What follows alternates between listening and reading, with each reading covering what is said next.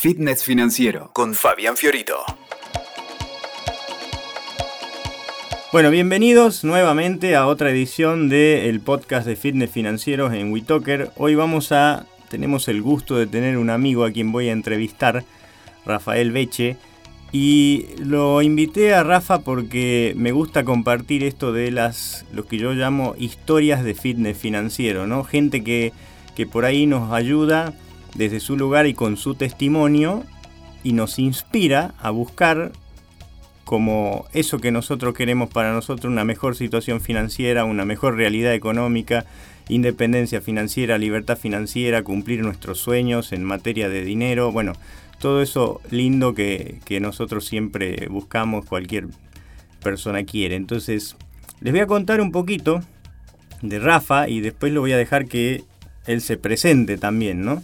De hecho, nos tocó compartir hace recientemente un viaje por Perú, en el cual tuve la oportunidad de conocerlo un poco más a fondo a Rafa y, y disfrutar de su compañía.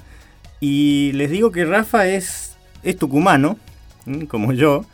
Eh, una provincia del norte de Argentina, para aquellos que por ahí nos escuchan de Latinoamérica y, y no saben dónde está Tucumán. Y también yo lo conocí a Rafa porque él es mentor de un gran amigo mío, y a mí me gusta esto de que Rafa dice que tiene un sueño cumplido, ¿no? Que es esto de haber logrado vivir sin trabajar, ¿no? Que esto sería como algo muy deseable para un montón de gente y capaz que hasta imposible, o como que no lo vemos como algo probable que nos vaya a ocurrir. Y yo creo que algunas veces, justamente porque no pensamos que es posible, no lo vamos a buscar, pero también vamos a charlar un poquito de esto. Les cuento que Rafa se autodefine como exorcista mental, y ya nos va a explicar él de qué se trata este tema del exorcismo mental. Yo intuyo que va por el lado de tratar de, de cambiar por ahí creencias o cosas que muchas veces nos decimos y nos conversamos y que nos limitan a la hora de ir a cumplir sueños o buscar, no sé, una vida más eh, amplia, plena, feliz o lo que sea. Así que, Rafa, si te parece, bienvenido a esta entrevista. Gracias por, por estar acá con nosotros y, y contanos un poco eh, quién sos, qué haces. Para los que no lo conocen, les digo que es médico, o por ahí no sé si él se define como ex médico, no sé, hasta que algún momento estuvo este, ejerciendo la profesión. Es muy amante de la naturaleza, tiene una casa con un jardín divino y hoy es como un, una especie de coach o mentor, ¿no? ¿Qué, qué, ¿A qué te dedicas, Rafa? ¿Qué, qué, quién, ¿Quién es Rafa Beche? Contanos vos directamente.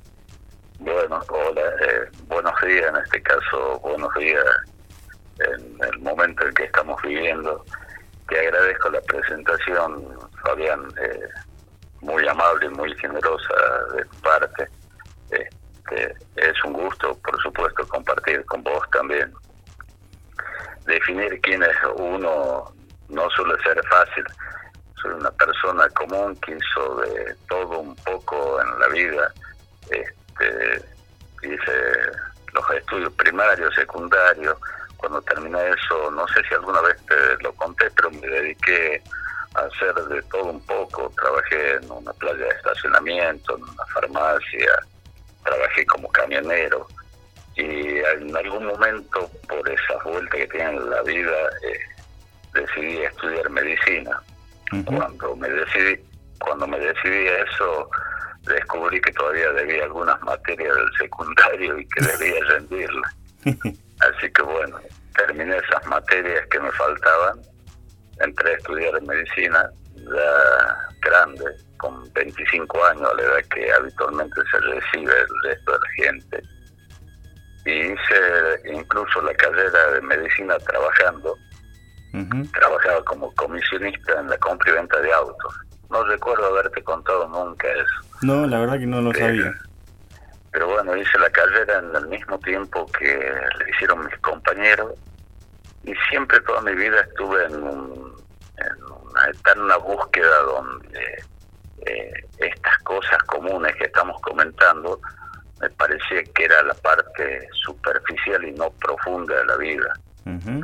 Eso quizás es lo que me llevó a que en algún momento, incluso después residencia y dedicarme a la cirugía, uh-huh. algún día decidiera que bueno, que ya no lo hacía más. Eso es una historia larga, algún día te lo voy a contar personalmente, pero hasta en mi casa sorprendió cuando dije no, pero más.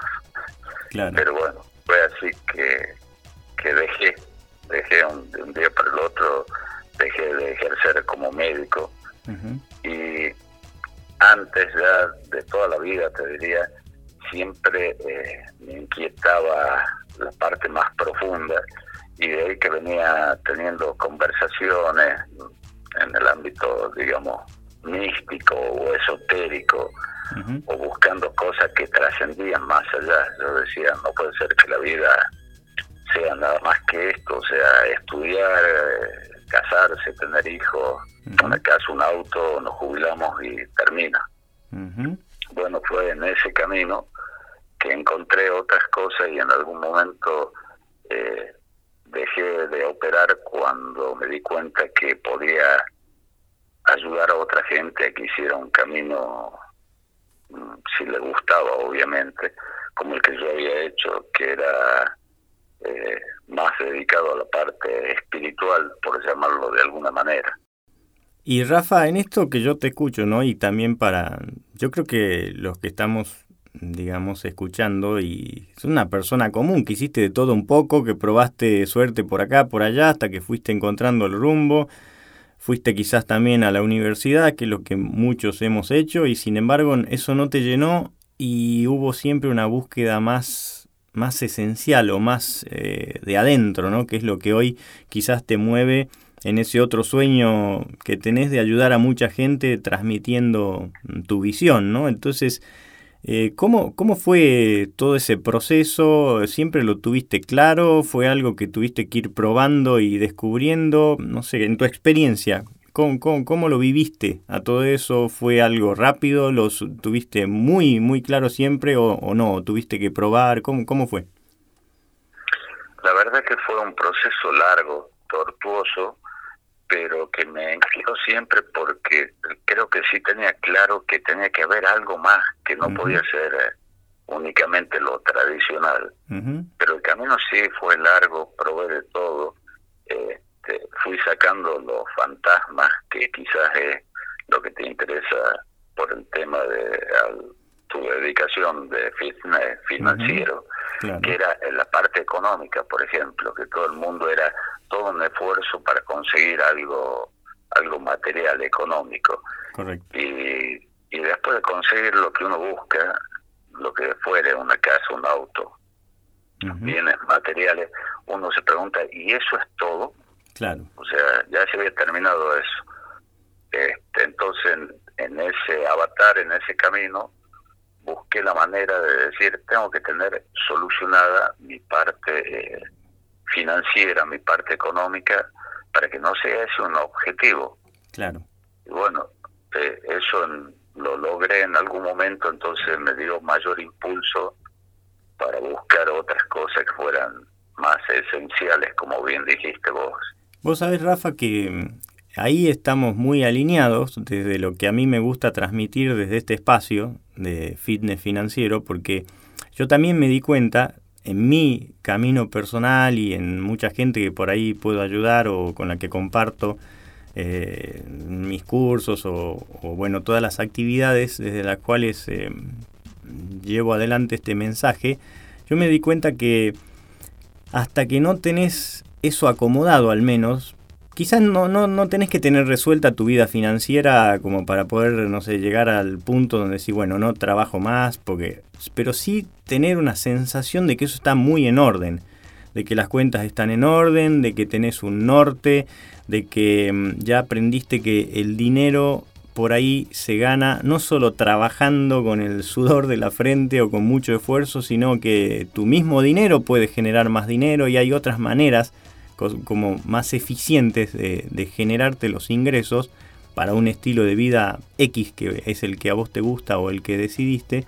Y recién cuando estamos en ese lugar, ahí es como que aparecen las preguntas estas más, lo que yo llamaría las preguntas de verdad, ¿no? Esas que son más interiores, más esenciales, que tienen que ver con, un, con búsquedas que, que van mucho más allá de lo cultural o, lo, o resolverle, no sé, como vos decías, ¿no? Esto de los bienes materiales, que tengo mi casita, tengo mi auto, me puedo ir de vacaciones, eh, he formado una familia, o bueno, todo, lo, todo eso que, que por ahí hoy la sociedad nos lleva. Entonces, vos sabés que yo, yo, yo pienso que es medio así, que hasta que no tenés eso bien, bien consolidado, es mucho más difícil hacerte las preguntas de verdad, ¿no? ¿Cómo, cómo lo ves vos?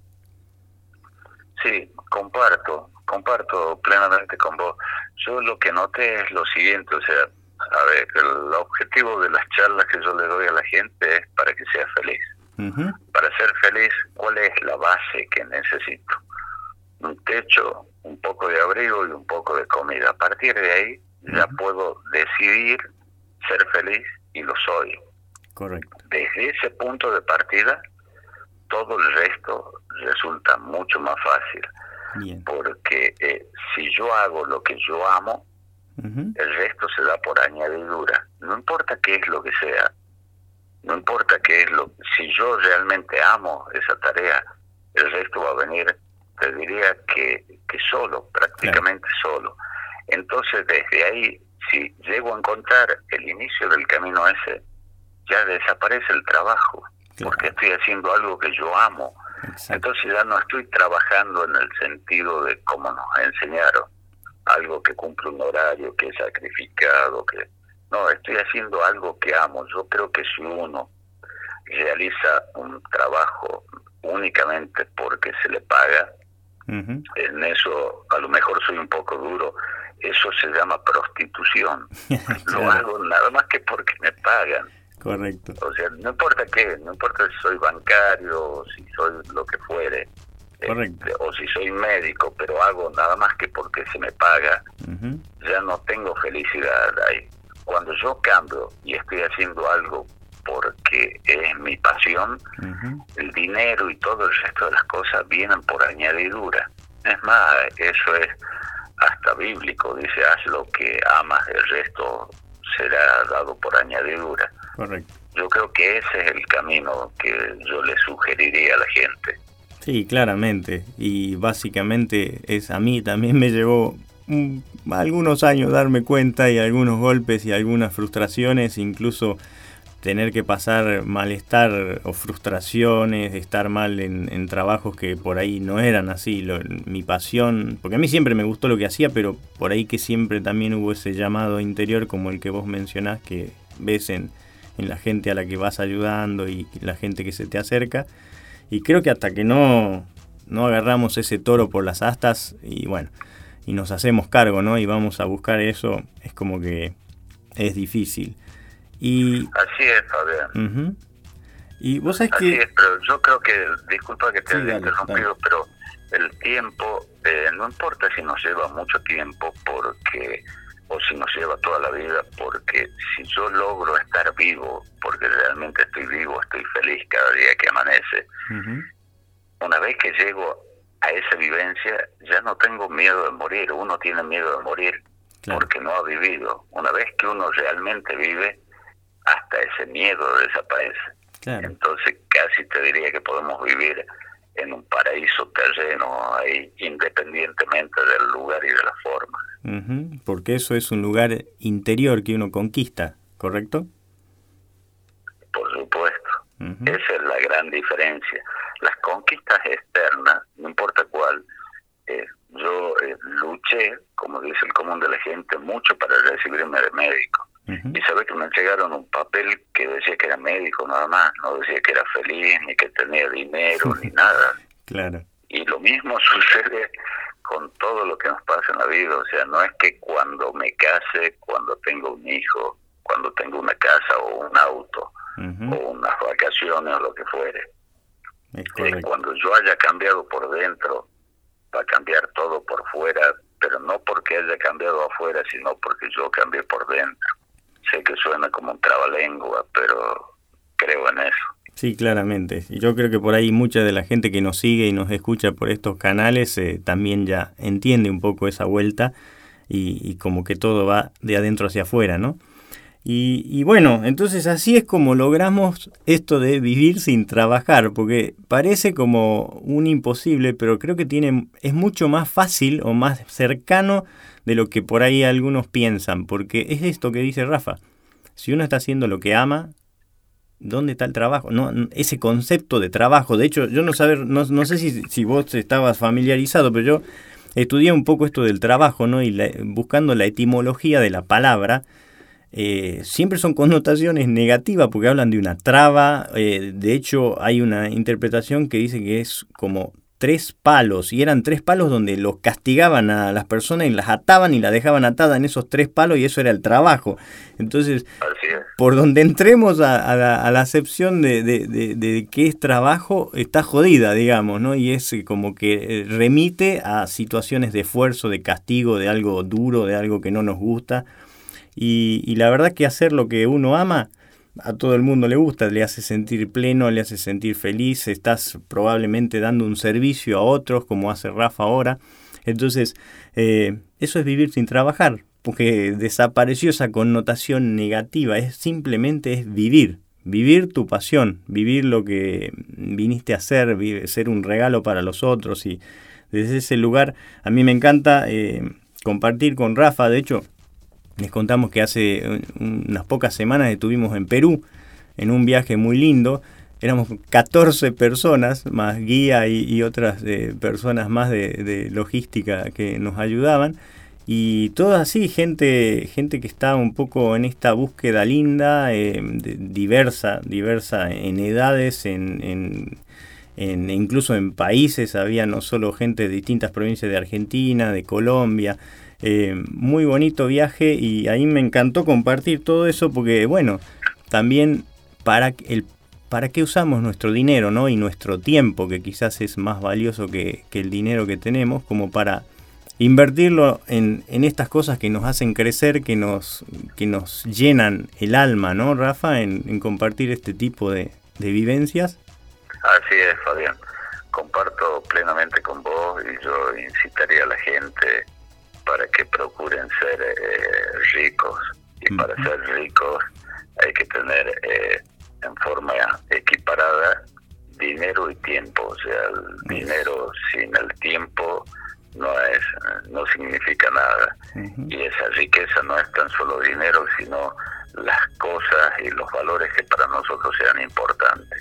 Uh-huh. Familia, amigos, la gente, la vida, todo eso tiene que estar dentro de la riqueza. En realidad, cuando llegamos a un determinado punto, nos damos cuenta de que casi, casi no necesitamos nada uh-huh. de todo eso que nos pasamos la vida persiguiendo. Uh-huh. Bueno, la verdad que a mí me encanta tenerte acá, Rafa, por tu sabiduría. Esto, yo podría seguir horas y horas entrevistándolo a Rafa y compartiendo con ustedes todos. Es un es un tipo muy sabio, muy inspirador para mí también, y, y espero que para ustedes también, ¿no? Y yo quiero que nos cuentes una anécdota. Yo cuando lo conocí a Rafa, él me contó una anécdota que yo dije, wow. Y no sé si vos te acordás de esa vez que estuve ahí en tu casa, en tu jardín, y vos me mostrabas eh, todo eso lindo que tenés ahí, tus palmeras, y me contaste una anécdota de la palmera cuando vos estabas tirado en una hamaca paraguaya. ¿Por qué no nos compartís un poquito eso? Sí, cómo no, va a ser un gusto.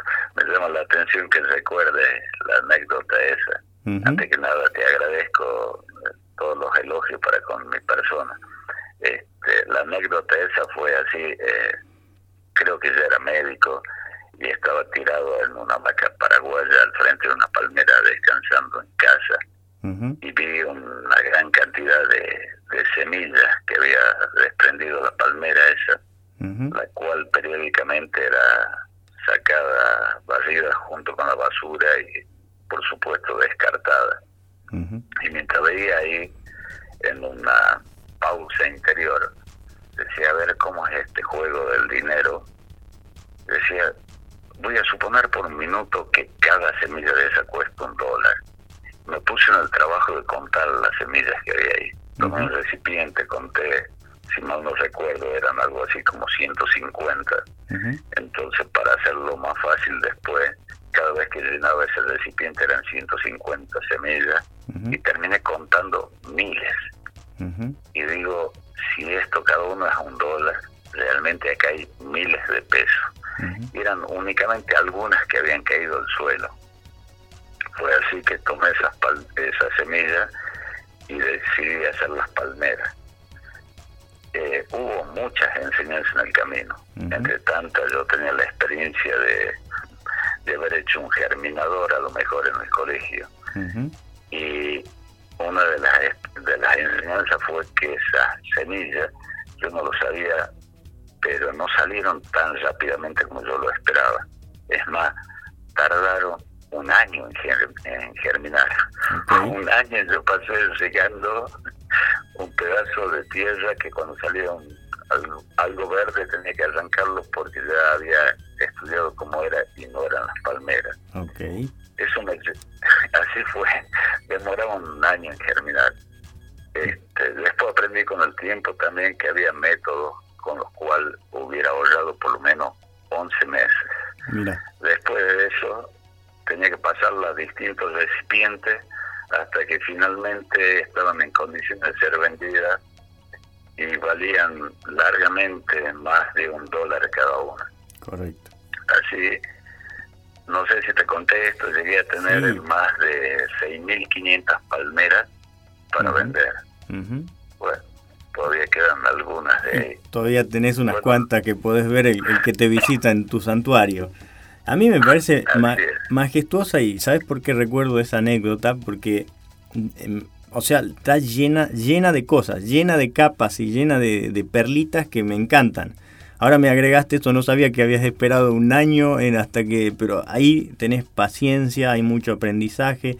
Pero el concepto base que yo interpreté o yo escuché cuando vos me contabas eso es el de la abundancia que hay en todos lados, en la naturaleza. Y... ¿Y cómo te das cuenta de esto? No es que estabas corriendo, eh, estudiando algo, para... estabas echado, descansando en una hamaca paraguaya. Entonces creo que cuando nosotros nos, nos, nos generamos contextos así, contextos de ir un poco más despacio dentro del ruido y, y lo vertiginoso que es el modo en que uno vive, aparece la chispa creativa, aparecen esas, esas ideas... que en este caso fueron semillas, ¿no? Pero que son semillas de, de sueños cumplidos después. Entonces, ¿cómo Rafa pudo identificar eso? ¿Cómo pudo accionarlo? ¿Cómo primero darse cuenta? Porque nos meten esta idea de que hay que correr, de que el trabajo, que es sacrificio, de que la escasez y que no hay para todos. Y basta con parar la moto, hacer como Rafa... tirarse en una hamaca paraguaya o lo que a vos te, te represente un, una parada de pelota y observar. Y seguramente podés descubrir, como hizo en ese momento Rafa, algo que está ahí, disponible, alguna oportunidad, alguna, alguna semilla para ir a hacer germinar algo mucho mejor y más lindo y más fácil, más pleno en tu vida. Por eso es que me acuerdo tan, tan vívido de esta anécdota cuando me la contaste y quería un poco que la repitieras acá para todos los que nos siguen y nos escuchan, porque me parece sumamente inspiradora. Me parece contundente, muy simple y no por eso deja de ser profunda. Así es. Fíjate lo que logra una pausa. Ese lugar donde estuve, ahí en esa casa viví años, uh-huh. años. Y... Eh, en algún momento yo o alguna otra persona se encargaba de sacar esa basura a la calle, claro. que finalmente eran las semillas de mi riqueza. Exacto. O sea, lo que en un principio era basura se terminó convirtiendo en una gran eh, riqueza económica uh-huh. y de enseñanza. O sea, es decir, no busques lejos, pausate claro. donde estás, que seguro que está todo lo que necesitas. Uh-huh. Es un poco lo que vos decías y sí lo comparto.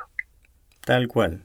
Bueno, a mí me encanta y podría, como decía, podríamos seguir charlando eh, todo un largo, largo, largo y tendido con Rafa, pero como para ir un poco dándole un, un cierre a esta quizás primera entrevista, capaz que después vienen más, eh, me gustaría, no sé... A, ¿algún consejo o, o algo que puedas decirle, alguna idea o alguna clave, Rafa, para esas personas que por ahí escuchan y, y, y no saben bien por dónde encarar o por dónde arrancar, o sabiendo, eh, están todavía atrapadas en ese laburo que no les termina de convencer, o, o están medio frustrados y están dudando cómo podré, no podré, pero tengo una familia a cargo, ¿cómo hago para dar el salto? A mí me parece muy hermoso lo que estoy escuchando, pero eso no es para mí. ¿Qué, qué les dirías, Rafa?